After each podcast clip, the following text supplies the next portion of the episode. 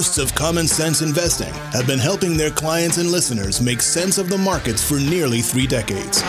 Using a conservative, diversified, value oriented approach to investing, they strive to make you a better educated, well informed investor.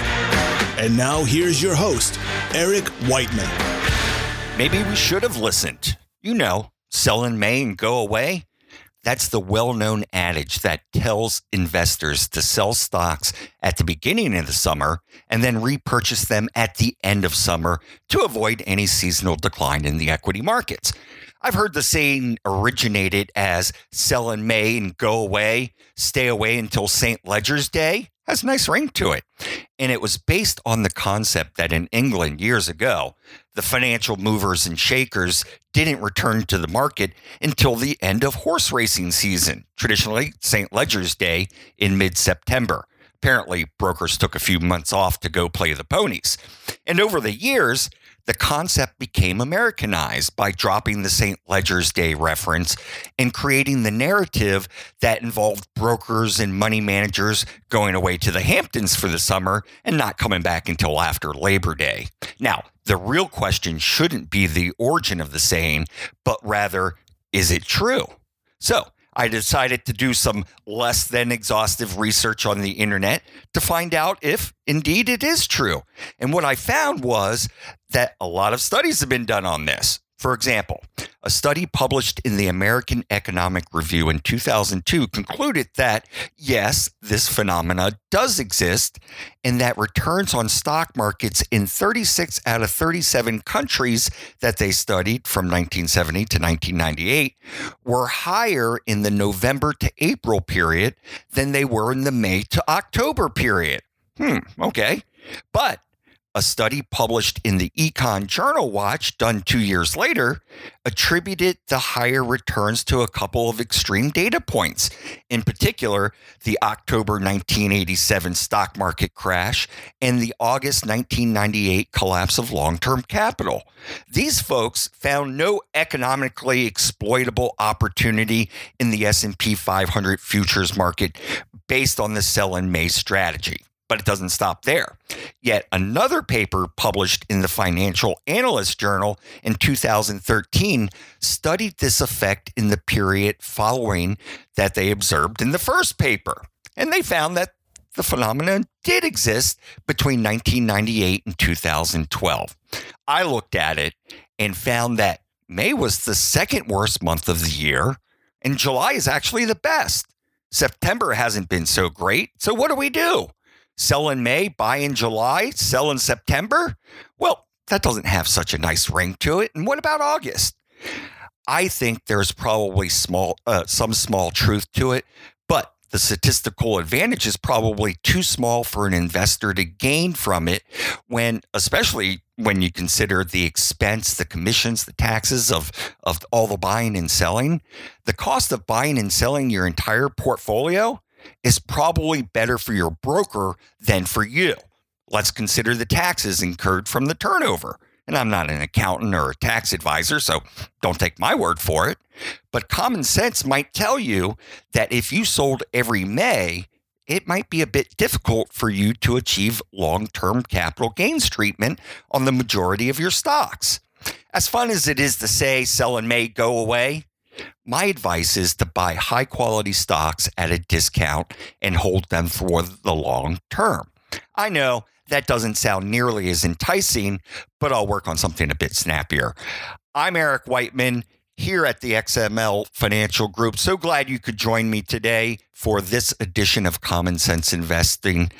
We've been holding these talks over the last couple of weeks, and I want to thank all the folks who have come out. The first three were in Maryland, they were sold out, and now we're moving over to Tyson's Corner, Virginia to do three more. And the first one is full, but we do have a couple of spaces for the ones on the 22nd and the 23rd. That's a Wednesday and Thursday. And on both nights, it's from 6.30 to 8 at Maggiano's. The topic is growing and protecting your nest nest egg in this volatile environment.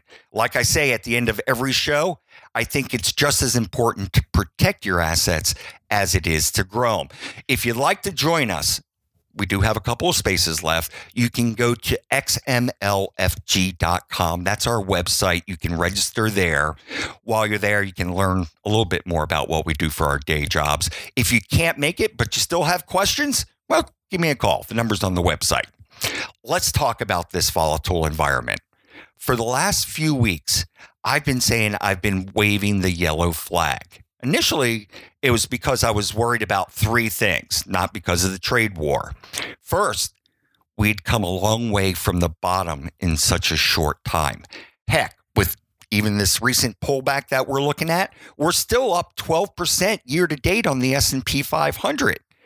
This rise was driven by multiple expansion, what investors are willing to pay for a dollar of earnings, and not by earnings growth. Number two was the technicals. Most of the gains were being made by only a handful of stocks. And number three was the number of new issues coming to market, the IPOs. I think that caution is still warranted here in the short term, at least until the trade dust or trade dispute dust settles a bit. But as a value investor, I'm still looking for opportunities. If this market is giving me the opportunity to buy good companies at what I think is a discount, I'm going to do it because I want to own them for the longer term. And one of the key areas I'd be looking at now are the managed care companies. I know it's kind of scary. Now, let me say, this isn't a political show, and I have no desire to have it be one. But Bernie Sanders Medicare for for all, that bill sent the entire managed healthcare group to the ER. So there's a heightened uncertainty with these companies. So I'd probably tiptoe into them if you find one that you like. I think this is probably a longer term story, maybe a couple years down the road. And I say that because not only would Sanders have to win the Democratic candidacy, and subsequently the presidential election, but the GOP would have to lose the Senate. And I think that scenario is an extremely low probability event. Not impossible, but I think it's unlikely. In the meantime, these stocks have been dragged down, along with most of the market. From a big picture perspective, unemployment is low, which means more workers have access to health care insurance through their employers. And it seems to me that medical cost inflation is coming down. You have a number of choices here. You've had two high profile mergers, CVS Health combined with Aetna, and Cigna partnered with Express Scripts. It seems like the name of the game here is adding scale, increasing scope, and then cutting costs across the larger portfolio. And it seems to me that they're trying to copy United Healthcare's model. United Healthcare, symbol UNH and it's trading hands at about $240 a share, paying about a percent and a half dividend. And this is the bellwether of the group. Its legacy, legacy healthcare business, well, it's just chugging along at a decent growth rate. Its Optum branches are at the cutting edge of the medical services and the pharmacy benefits area. And there's a reason that this is the bellwether and it's the scope that's part of all that. Membership growth has been on an upward trajectory for a while now. And when you see a drop in certain areas, it's usually by their choice. They're usually pretty quick at getting out of businesses that they don't see are profitable enough or maybe too risky for them. As a whole, they've grown their earnings by 12.5% a year on average over the last 10 years and by 15% a year on average over the last five years. And they've been growing that dividend at a pretty high rate too. They have a great balance sheet, and you know, balance sheets matter. Their earnings are relatively predictable, and Value Line gives them the highest mark for safety that they have, a one. Now, the question is valuation. Right now, the analysts are calling for UNH to earn about $14.70 a share this year and about $16.60 next year, which means it's trading about 16 times this year's earnings guess and about 14 times next year's. Reasonable, but not dirt cheap. Over the last five years, or excuse me, over the last 15 years, it's been as low as about eight times earnings. But that was during the great financial crisis. And if you take that period out, well, it's usually averaging, averaging about 17 times earnings. So, what do we do? I think this is such a good company that I'm willing to start nibbling now. I think most of the risk are external risk, things like a recession driving the unemployment rate higher, the consolidation of some of these companies, as I've mentioned, and that kind of means that they're trying to copy UNH, which translates into more competition. If the stocks continue to struggle, I probably buy more if it got down to about 225 or so. As always, you need to do your own research and see if it's right for you. You always have to do your own research. Let me leave you with one other thing before we have to wrap it up for today.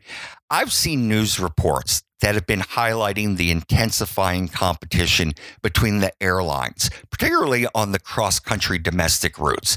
And that's because you have the airlines expanding their capacity. The more seats available, well, you would think that the cheaper the price.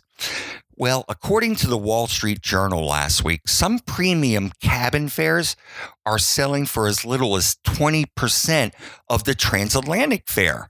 Maybe it's time to start exploring a different coast this summer. These low fares may be great for travelers, but it might not end up being so great for the airlines. I'd buy a ticket instead of the shares. Now, that's about all we have time for today. We'll be back next week. And until then, remember, it's just as important to protect your assets as it is to grow.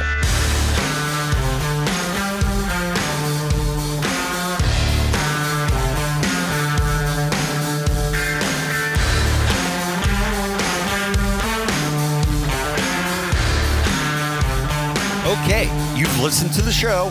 Now it's time for the really good stuff. So listen up. It's the disclosures. The things I talked about during the show, well, they're just my opinion and may or may not necessarily be those of the XML Financial Group. Don't construe this as personalized advice or a solicitation to buy or sell a security. No, no. You should consult your own financial advisor to see if it's appropriate for you. It's also not a substitute for tax or legal advice. I'd suggest you get someone who's qualified in these areas so you can get the advice you deserve. When you're talking about asset allocation, diversification, rebalancing, they don't guarantee better results and they don't eliminate the risk of losses. In investing, there are no guarantees. Just because you use these strategies doesn't mean you'll outperform someone or something who doesn't. XML Financial LLC is an independent registered investment advisor.